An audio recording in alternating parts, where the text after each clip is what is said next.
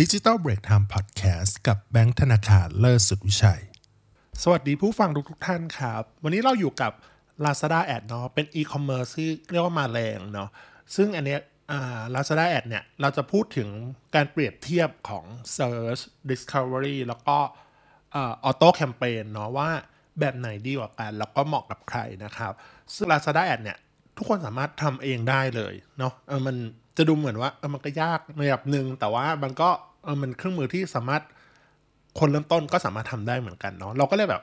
เออเขียนบทความนี้ขึ้นมาทำคอนเทนต์นี้ขึ้นมาว่าเออมี Search ส่วนไหนเนาะ Lazada Ad เนี่ยก็จะมี Search Discovery แบบอ่าแล้วก็แบบแบบ all ก็คือรวมกัน แล้วก็ตัวที่เป็น Automate Campaign เนี่ยสี่อย่างเนี้ยเปรียบเทียบกันเลยว่าแบบไหนเดีกว่ากัน แล้วก็เหมาะกับใครเนาะจากที่เราใช้ได้ใช้จริง แล้วก็ใช้งานมาเขาเรียกว่านานพอสมควรแล้วเนาะก็เลยแบบตกผลึกมาเป็น content นี้นะครับ โอเค เรามาเริ่มกันเลยนะครับ ก็คือเรามาทำความรู้จักก่อนว่า Lazada Ad เนี่ยทำโฆษณาแบบไหนได้บ้าง ซึ่งอันเนี้ยเราจะไม่รวมพวก Affiliate ไม่รวม banner ไม่รวมอะไรอย่างเงี้ยเนาะทำเฉพาะที่เป็นส่วนใน Ad เท่านั้นเนาะอันดับแรกเลยก็คือเอ่อตัว Search ครับ คือหรือว่าเรียกชื่อเต็มๆ คือ Sponsor Search เนาะอ่าเน้นแสดงผลลัพธ์เมื่อเกิดการค้นหานั่นเองครับ ตอนสร้างก็ไม่ได้ยากอะไรก็คือสร้างกดที่สร้าง Ad เนาะไปที่ Lazada Ad เอ่อสปอนเซอร์เนาะแล้วก็เลือกที่เป็น Sponsor Search เท่านั้นเอง ซึ่งโฆษณาประเภทแบบ Search ของ Lazada นั้นก็คือแสดงเมื่อเกิดการค้นหาตาม keyword ที่เกี่ยวข้องนะครับ ก็คือเราสามารถเลือก keyword เองก็ได้ หรือว่าเราจะให้ระบบเลือกเองก็ได้เป็น auto แบบเขาเรียก keyword แบบ auto เนาะแล้วก็เราสามารถกำหนดราคา bidding เองได้ด้วยนะครับ ซึ่งการกำหนดราคา bidding อะเขาก็จะมีอยู่แบบแบบ 3 แบบ เช่น กำหนดราคา bidding เอง หรือแบบอัตโนมัติให้ Lazada ทำแบบอัตโนมัติให้ แล้วก็สุดท้ายก็คือเขาเรียกว่าเอ่อ bidding ในราคาที่ไม่จำกัดหรือสูงสุดเพื่อให้ชนะคู่แข่งคนอื่นอะไรเงี้ยอันนี้ขึ้นอยู่กับเราเลย แต่บางคนบอกว่าเฮ้ยคุณแบงค์แล้วเราจะ bidding ที่ราคาเท่าไหร่ตัว Search อะไรเงี้ยเราก็พูดตามตรงว่าเฮ้ยมันไม่มีตายตัว เราเคยทำตั้งแต่แบบบาทกว่าก็ก็ bid ได้นะจนกระทั่งแบบหลัก 20-30 บาทโอ้โหบอกบางคนคิดแล้ว 20-30 เป็นไปได้หรอก็บอกเป็นไปได้ขึ้นอยู่กับเออเขาเรียกว่าอะไรความการแข่งขันใน keyword นั้นๆ แล้วก็ความคุ้มค่าด้วยมันหลายอย่างมันมันมีหลายปัจจัยเนาะเพราะฉะนั้นเนี่ยเราพูดตามตรงว่ามันไม่ได้มีค่าเฉลี่ยตายตัวเนาะแล้วก็เวลาเขาเรียกทำ keyword ของ Lazada Lazada Ad ที่เป็น Search เนี่ย แนะนำว่าให้ใส่คำที่กว้างๆ ไว้ก่อนจะดีกว่านะ เพราะว่าจากที่เราทำงานมาเนาะคือ Lazada Ad เนี่ย อย่าลืมว่า Lazada ก็คือ Lazada ไม่ใช่ Google เราจะไม่ควรเอา Search Volume เนี่ย ของแต่ละสองอันเนี้ย ไปเทียบเทียบเคียงกันได้ อ่า สมมุติว่าเรามีคำว่ากระถางต้นไม้หนึ่งงานหนึ่งเนี้ยกระถางต้นไม้เมื่อไป search บนอ่า Google Ad อ่าโทษทีอ่า Google Google Search เนี่ย volume อาจจะเยอะแน่นอนอะเป็นแสนต่อเดือนอะไรเงี้ย อันนี้สมมุตินะ แต่ถ้าบน Lazada มันก็ต้องหด เพราะอย่าลืมว่า Lazada platform มันไว้ขายของนะคนที่จะซื้อก็คือจะพร้อมซื้อใช่ปะ แต่ Search เนี่ยอ่า Google Search เนี่ยมันแพลตฟอร์มที่แบบเออไม่จำเป็นต้องซื้อก็ได้หาความรู้ก็ได้หลายอย่างอะเนาะเพราะฉะนั้นจำนวน Search Volume ก็จะไม่เหมือนกันอะแล้วเราก็จะวนกลับมาว่าเฮ้ยทำไมให้เลือกเป็นแบบกว้างๆหรือ broad เงี้ยใช่ไหมเพราะว่าอย่าลืมว่าคำกว้างอะ volume search มันจะเยอะกว่าใช่ปะบางคนบอกว่า ถ้าแคบมันก็จะตรงไงถูกไหมใช่แต่อย่าลืมว่า volume มันก็จะน้อย น้อยนั่นหมายความว่าอัตราคนคลิกก็จะน้อยลงไปอีก เพราะฉะนั้นอะแนะนำว่า ให้ใช้ความกว้างๆในระดับหนึ่งอืมแต่ว่าอะถ้าใครอยากใช้คำแคบก็ไม่ว่ากันนะอันนี้ไม่ไม่ติดแต่เราแนะนำส่วนตัวเราจะเน้นแบบกว้างๆมากกว่าอ่าเขาเรียกว่ากว้างๆก็เป็นพวก short tail keyword มากกว่าที่จะเป็น long tail keyword เนาะอันนี้อย่างที่บอกคือมันคือในบนบริบทของ Lazada นะจ๊ะอ่าซึ่งจุดเด่นของ search ad เนี่ยของ Lazada ใน Lazada ad เนี่ยคือตอบโจทย์มาก ๆ ตอบ intent คนมาก ๆ เหมือนโฆษณาที่อ่านใจของเราออก ปะเพราะเราอยากหาอะไรเราก็เซิร์ชก่อนแล้วก็มันก็โชว์ขึ้นมาใช่ไหมมีแสดงว่าโอกาสในอัตราการคลิกค่อนข้างสูง ก็คือจุดเด่นของอันนี้เลย แล้วก็ purchase อัตรา purchase ก็ค่อนข้างค่อนข้างดีเออก็คือถือว่าสูงพอสมควรเนาะเมื่อเปรียบเทียบกับโฆษณาประเภทแบบอื่น ๆ ของ Lazada เนาะแต่ก็มีจุดด้อยเหมือนกันนะครับ ก็คือจุดด้อยเนี่ยในที่เนี้ยมัน มันก็เป็นเหมือนตรงข้ามกับจุดเด่นอะก็คือเมื่อเราใช้ keyword ในการประมูลราคาไงใช่ปะต้องรอคน search ก่อน มันเหมือนเป็นโฆษณาเชิงรับ มากกว่าเป็นโฆษณาเชิงรุกอะเพราะฉะนั้นอะต้องมีคน search ก่อน ถ้าคนไม่ search โอกาสที่จะไม่เจอสินค้าเราเลย ใช่ถูกต้องอ่าแล้วเราก็ต้องมาเขาเรียกว่า bidding อันนี้ก็เป็นเรื่องปกติเนาะเออเพราะว่าแล้วก็จุดด้อยอย่างนึงคือ ไม่ก่อให้เกิดทางด้าน awareness เลยก็คือพวก impression หรือโชว์ต่ำมากอืมเพราะฉะนั้นคือต้องรอให้คน search ก่อนเท่านั้นอย่างนั้นเนาะ อ่าเพราะฉะนั้นเนี่ยต้องบอกก่อนว่าตัว Search เนี่ยอาจจะไม่ได้เหมาะมากกับสินค้าที่ราคาต่ำมากๆ อะไรอย่างเงี้ย เนื่องจากสินค้าที่มีราคาต่ำนะ เป็นสินค้าที่แบบเหมือนตัดสินใจซื้อได้ง่ายอย่างเงี้ยอาจจะแบบไม่คุ้มค่าในการลงทุนแต่ว่า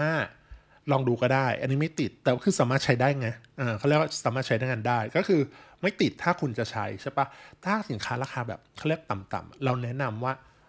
เออให้ใช้ Discovery ดีกว่า แต่ถ้าเป็นสินค้าราคาสูงแบบคนต้องเปรียบเทียบต้องนั่นต้องนู่นต้องคิดเยอะอ่าSearch เนี่ยค่อนข้างเหมาะอืมพอสมควรอะมันก็ไปอีกก็คือเออเหมาะกับสินค้าที่แบบต้องเปรียบเทียบต้องคิดนิดนึงเออแบบมีหลายเจ้าเปรียบเทียบในที่นี้คือเปรียบเทียบหลายอย่างเนาะด้านราคาใช่ปะราคานี่คือแบบสินค้าที่มีราคาประมาณหนึ่งเนาะด้านอะเปรียบเทียบคุณภาพ เปรียบเทียบเขาเรียกอะไรเออ หรือว่าพวกสินค้าที่สามารถสั่งซื้อแบบจำนวนเยอะๆก็ได้อะไรอย่างเงี้ย เพราะว่าการสั่งซื้อแบบจำนวนเยอะๆ คือมันเหมือนต้องแบบผ่านกระบวนการคิดอะไรอย่างเงี้ย search อะไรก็แบบค่อนข้างเหมาะตอบโจทย์ โอเค ต่อมาคือโฆษณาของ Lazada คือตัวที่เป็น Discovery แต่ชื่อเรียกมันจริง ๆ มันคือคำว่า Sponsor Products อ่าซึ่งแสดงในหน้า home แล้วก็หน้าแนะนำเนาะแต่เราขอเรียกว่า Discovery จะได้แบบว่ามันคือที่กระจายออกไป บนบนบนแพลตฟอร์มของ Lazada ก็คือหน้า home กับหน้าแนะนำอันเนี้ยที่เราใช้คำว่า Discovery เพราะมันก็ match กับ Shopee เพราะบางคนบอกว่าเฮ้ยพูด Sponsor Product มันคืออะไร มันคืออะไรงง อะไรเงี้ยเออมันจะไม่แบบอ่า Discovery โอเค ก็คือ Discovery โอเค โฆษณาแบบ Discovery เนาะก็มีจุดเด่นคือไม่ต้องรอ ไม่ต้องรอให้คนอื่น search ก่อนก็คือกระจายไปเลย ไม่ว่าลูกค้าแบบอยู่เข้าแอปมาเห็นหน้า home ปุ๊บ ก็จะเจอแล้วเลื่อนไปนิดนึงก็คือจะเจอสินค้าเราถ้าเราบิดดิ้งถูกต้องแล้วค่ะถูกต้องทำโฆษณาประเภทนี้แบบถูกต้องอะนะแล้วก็เออไปเจอบนสินค้าที่เรียกว่าสินค้าหน้าสินค้าแนะนำเช่นเออสมมุติว่าเรามีสินค้าใช่ป่ะเราก็จะมีสินค้าที่คล้ายกันอยู่ข้างล่าง ก็จะเลื่อนตรงนั้นส่งเข้ามาเหมือนกัน ก็ถือว่าเป็นค่อนข้างดีเนาะเออบางคนก็บอกว่าเออทำโฆษณาแบบเขาเรียกอะไร Discovery ก็ถือว่าโอเคเลย อืมซึ่งจุดเด่นของ Discovery เนี่ย ก็คือราคาต่อคลิกไม่แพงอืมราคาต่อคลิกไม่แพง ส่วนใหญ่อันนี้พูดตามตรงว่าต่ำกว่าเยอะต่ำกว่า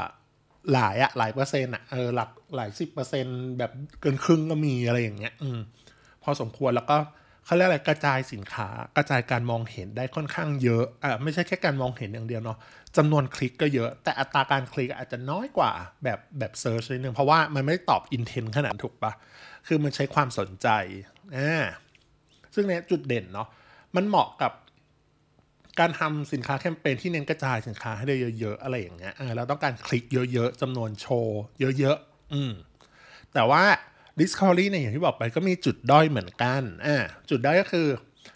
อย่างที่บอกไปก็คือมีเขาเรียกอะไร CTR จะต่ำกว่าจำนวนของ Search เนาะ CTR คืออัตราการคลิกนั่นเอง Click to Rate ครับ ก็คือ อ่าเขาเรียกว่าจำนวนอัตราการคลิกก็จะค่อนข้างน้อย อ่า น้อยกว่าอัตรานะ ไม่ใช่จำนวนคลิก อ่าต้องบอกก่อน แล้วก็ถ้าเราทำโฆษณาแบบนี้แบบกำหนดเงินวงเงินไว้สูงๆอะ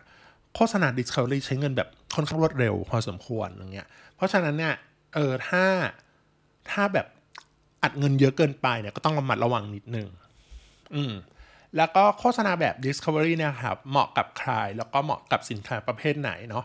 ส่วนใหญ่เหมาะกับสินค้าที่ราคาไม่ค่อยได้สูงมากนะเหมาะกับพวกสินค้า FMCG สินค้าที่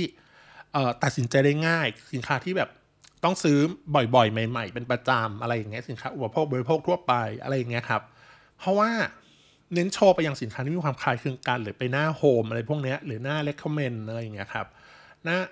ทำให้แบบว่าพวกเนี้ยมันเป็นสินค้าที่ขายง่ายขายคล่อง เพราะฉะนั้นก็จายออกไป คนจะเซิร์ชแบบสินค้า FMCG น้อยมีไหมมันมีแหละเออ แต่มันก็แบบไม่ได้เยอะไม่ได้เขาเรียกอะไรมันไม่ได้แบบไอ้นี่มาก อืม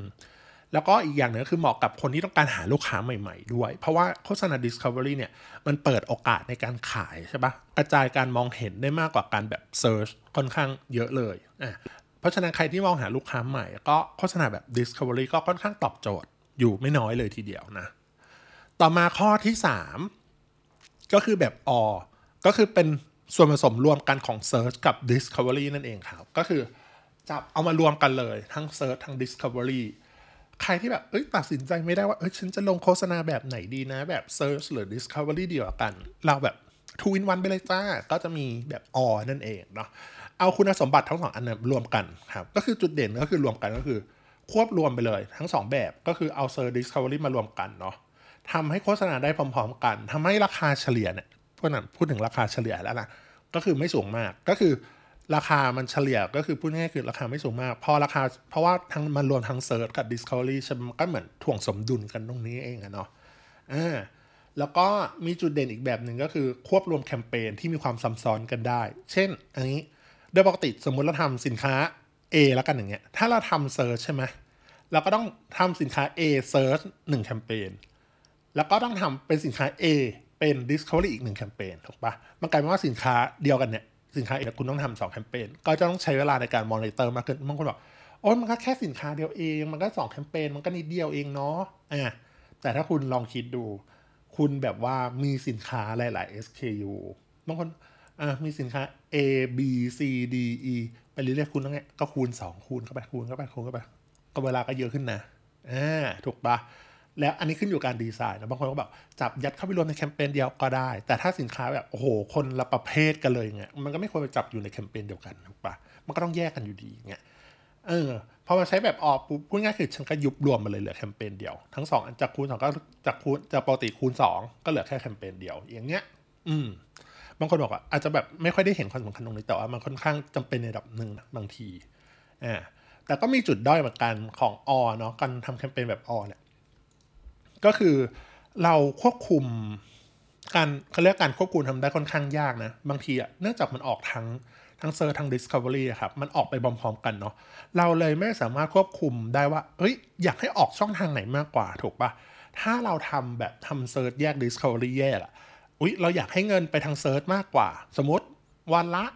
search ให้วันละ 200 Discovery ให้วันละร้อยอะเห็นไหมมันก็อย่างนี้แหละ แต่ถ้าคุณทำแบบออปุ๊บคุณให้เงิน 300 บาท มันไม่ได้แปลว่ามันจะไปอย่างละครึ่งอะถูกปะมันก็จะแบบกระจายแล้วก็มันไม่สามารถดูดูได้ว่าเฮ้ยดูแยกอะไรเงี้ยเพราะเราทำแคมเปญรวมไปแล้วถูกไหมเออเพราะฉะนั้นเนี่ยการเนี้ยมันเลยกลายเป็นจุดด้อยของการทำแคมเปญแบบออืมแต่ว่าแคมเปญแคมเปญแบบอเนี่ยมันเหมาะกับใครเนาะ เหมาะกับคนที่ไม่ต้องการความซับซ้อนมากนะก็คือรวมกันไปเลย มีหรือมีจำนวนสินค้าเยอะมากๆอะไรอย่างเงี้ยสินค้าบางอย่างไม่แบบไม่ต้องโฟกัสเยอะอะไรอย่างเงี้ยครับไม่จำเป็นต้องแยก search หรือ Discovery ก็ได้เนาะหรือแล้วก็ยังเหมาะกับคนที่สร้างแคมเปญจนใกล้ข้อจำกัด เอ๊ะ มันคืออะไรอะไรเงี้ย อันนี้บอกก่อน Lazada Ad คุณสามารถสร้างแคมเปญบน Lazada Ad ได้สูงสุดที่ 50 แคมเปญนะบางคนบอก โอ้ยใครจะใช้ถึง 50 แคมเปญเยอะไปหรือเปล่าอะไรอย่างเงี้ย อยู่นี่จ้ะคนที่ใช้ครบ 50 แคมเปญคืออยู่ตรงนี้แล้ว บอกมันแบงค์ทำอะไรเยอะแยะใช่ไหมอืมเอาว่ามันว่ามันเยอะละกัน ใช้คำนี้มันเยอะละกันอะเพราะฉะนั้นเนี่ยเลยกลายเป็นว่าเออบางอันอะเรายุบเรายุบรวมได้อะก็คือเป็น Product ที่ไม่ต้องการโฟกัสมากนักอ่าเพราะว่าไม่จำเป็นต้องแยกใช่ปะก็จับขยุ้มรวมเป็น all ไปเลยก็ได้อ่าอย่างเงี้ยก็โอเคนะ ต่อมาแคมเปญประเภทที่4 คือ automate แคมเปญครับ คือไปทุกที่เลือกสินค้าให้อัตโนมัติเนาะโอเคเมื่อกี้มันแตกต่างจากแบบออก็คือต่างกันนิดเดียวก็คือ พูดง่ายคือมันไปทั้ง search ทั้ง Discovery เหมือนกันใช่ปะแต่ automate แคมเปญคือเป็นการเลือกสินค้าให้อัตโนมัติ คือเลือกทุกสินค้าทุกทุก SKU เนี่ยเข้ามาอยู่ในแคมเปญนี้ทั้งหมดเลย จะไม่เหมือนออ่าอคือเราสามารถเลือก SKU หรือว่าเลือกจำนวนสินค้าเลือกประเภทสินค้าข้างใน ทีหลังได้ถูกป่ะว่าเราอยากสปอนอะไรใช่ปะแต่ถ้าเป็นข้อ automate แคมเปญเนี่ยคือมันเอาทุกสินค้ามาโฆษณาพร้อมๆ กันไปทั้งหมดเลย อืมก็มีความอย่างที่บอกไปมันค่อนข้างคล้ายกับออมาก แต่ว่าเราไม่สามารถเลือกสินค้าได้เนาะอืมแต่นอกนั้นก็สามารถเลือกกันได้ตามเหมือนแคมเปญปกติทั่วไป เช่นกำหนดวันโฆษณางบประมาณการบิดตี้กันพวกนี้ก็ควบคุมได้เนาะซึ่งจุดเด่นของออโตเมตแคมเปญเนี่ย คือเป็นการเลือกสินค้ามาโปรโมทโดยอัตโนมัติ นี่คือจุดเด่นของเขาเลย ทุกสินค้าเลยทำให้เพิ่มโอกาสในการขายไปทุกๆสินค้าเนาะขึ้นอยู่กับว่าสินค้านั้นเหมาะกับใคร อันนี้ก็พูดกันตามตรงว่า บางที AI อะเขาจะรู้ว่ารู้มากกว่าที่เราเป็นคนคิด เพราะว่าเราอะเราจะคิดแค่ว่าโอเค ฉันอยากขายตัวนี้ ฉันอยากขายตัวนี้เพราะ ROAS ดีฉันอยากขายตัวนี้เพราะว่าฉันอยากจะต้องการจะ push มันให้เยอะๆถูกไหมแต่บางทีมันก็จะมีบางสินค้าที่หลงลืมกันไปอะไรอย่างเงี้ย ซึ่งบางทีเนี่ยพอเราใช้เขาเรียกอะไร automate แคมเปญปุ๊บเนี่ย มันกลายเป็นว่ามันไปพุชตัวที่มันดีแล้วมันขายดีอยู่แล้ว อันนี้เรื่องจริงมันจะขายแบบดีมากๆ พอสมควรอะไรเงี้ยส่วนตัว อันเนี้ยส่วนตัวนะออโตเมตแคมเปญเนี่ยเกิด ROAS เนี่ย Return on Ad Spend เนี่ยเดี๋ยว ROI ก็ตามมาบน Lazada บน Shopee ก็เรียก ROI กัน ก็เขาเรียกอะไรสูงสุดเมื่อเทียบกับแคมเปญทุกอันข้างบนที่ว่ามา เฮ้ย จริงไหม อันนี้ อันนี้จากประสบการณ์ส่วนตัวจากประสบการณ์ตัวใช่ คือรู้สึกว่ามันดีมาก แล้วก็ขายสินค้าได้เป็นจำนวนมากด้วย อืมย้ำว่าย้ำอีกทีหนึ่งว่าจากประสบการณ์ส่วนตัวเท่านั้น อ่า เป็น automate แคมเปญนะบางคนอาจจะแบบเคยโปรโมทแล้วอาจจะเห็นแย้งก็ได้ว่ามันไม่ค่อยดีเท่าไหร่อะไรเงี้ย แต่ส่วนตัวคิดว่าดีและควรทำอ่า แต่ว่าก็มีจุดด้อยเหมือนกันก็คือ automate แคมเปญเนาะ พอมันเป็นการโปรโมททุกสินค้า ก็เป็นจุดด้อยตรงนี้แหละ เพราะบางทีอะเราโปรโมทในสินค้าที่ไม่ได้อยากโปรโมท โปรโมทในสินค้าที่ฉันไม่ต้องการที่จะขายอะไรเงี้ยเออเหมือนอยากให้มันเป็นออร์แกนิกเฉยๆ ก็เป็นไปได้ แต่ต้องบอกก่อนว่าออโตเม e แคมเปญเนี่ยมันสามารถปิดได้นะ ปิดรายสินค้าได้เข้าไปข้างในปุ๊บเราสามารถเลือกปิดปิดปิดปิดเป็นทีละอันได้ แต่ว่ามันก็ถ้าคุณปิดเยอะมันก็เหนื่อยนะคุณต้องไม่ปิดละไอ้แค่ปิดปิดจำปิดปิดสินค้าที่เราไม่อยากโปรโมทนะเนาะแต่ถ้าเราปิดเยอะมากอะนั่นหมายความว่า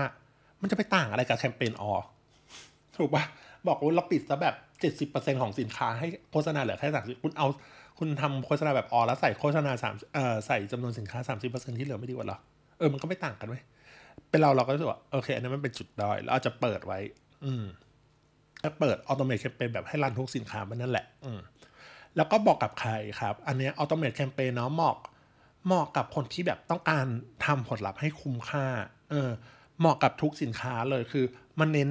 ROAS จริงๆเออแบบ ได้เยอะแล้วก็ขายด้วยด้วยตัวจำนวนอะเขาเรียกว่าตัวจำนวนด้วยครับ ก็เพราะฉะนั้นเนี่ยเป็นการรีดประสิทธิภาพออกมาแบบค่อนข้างสูงสุดเลยทีเดียวเนาะ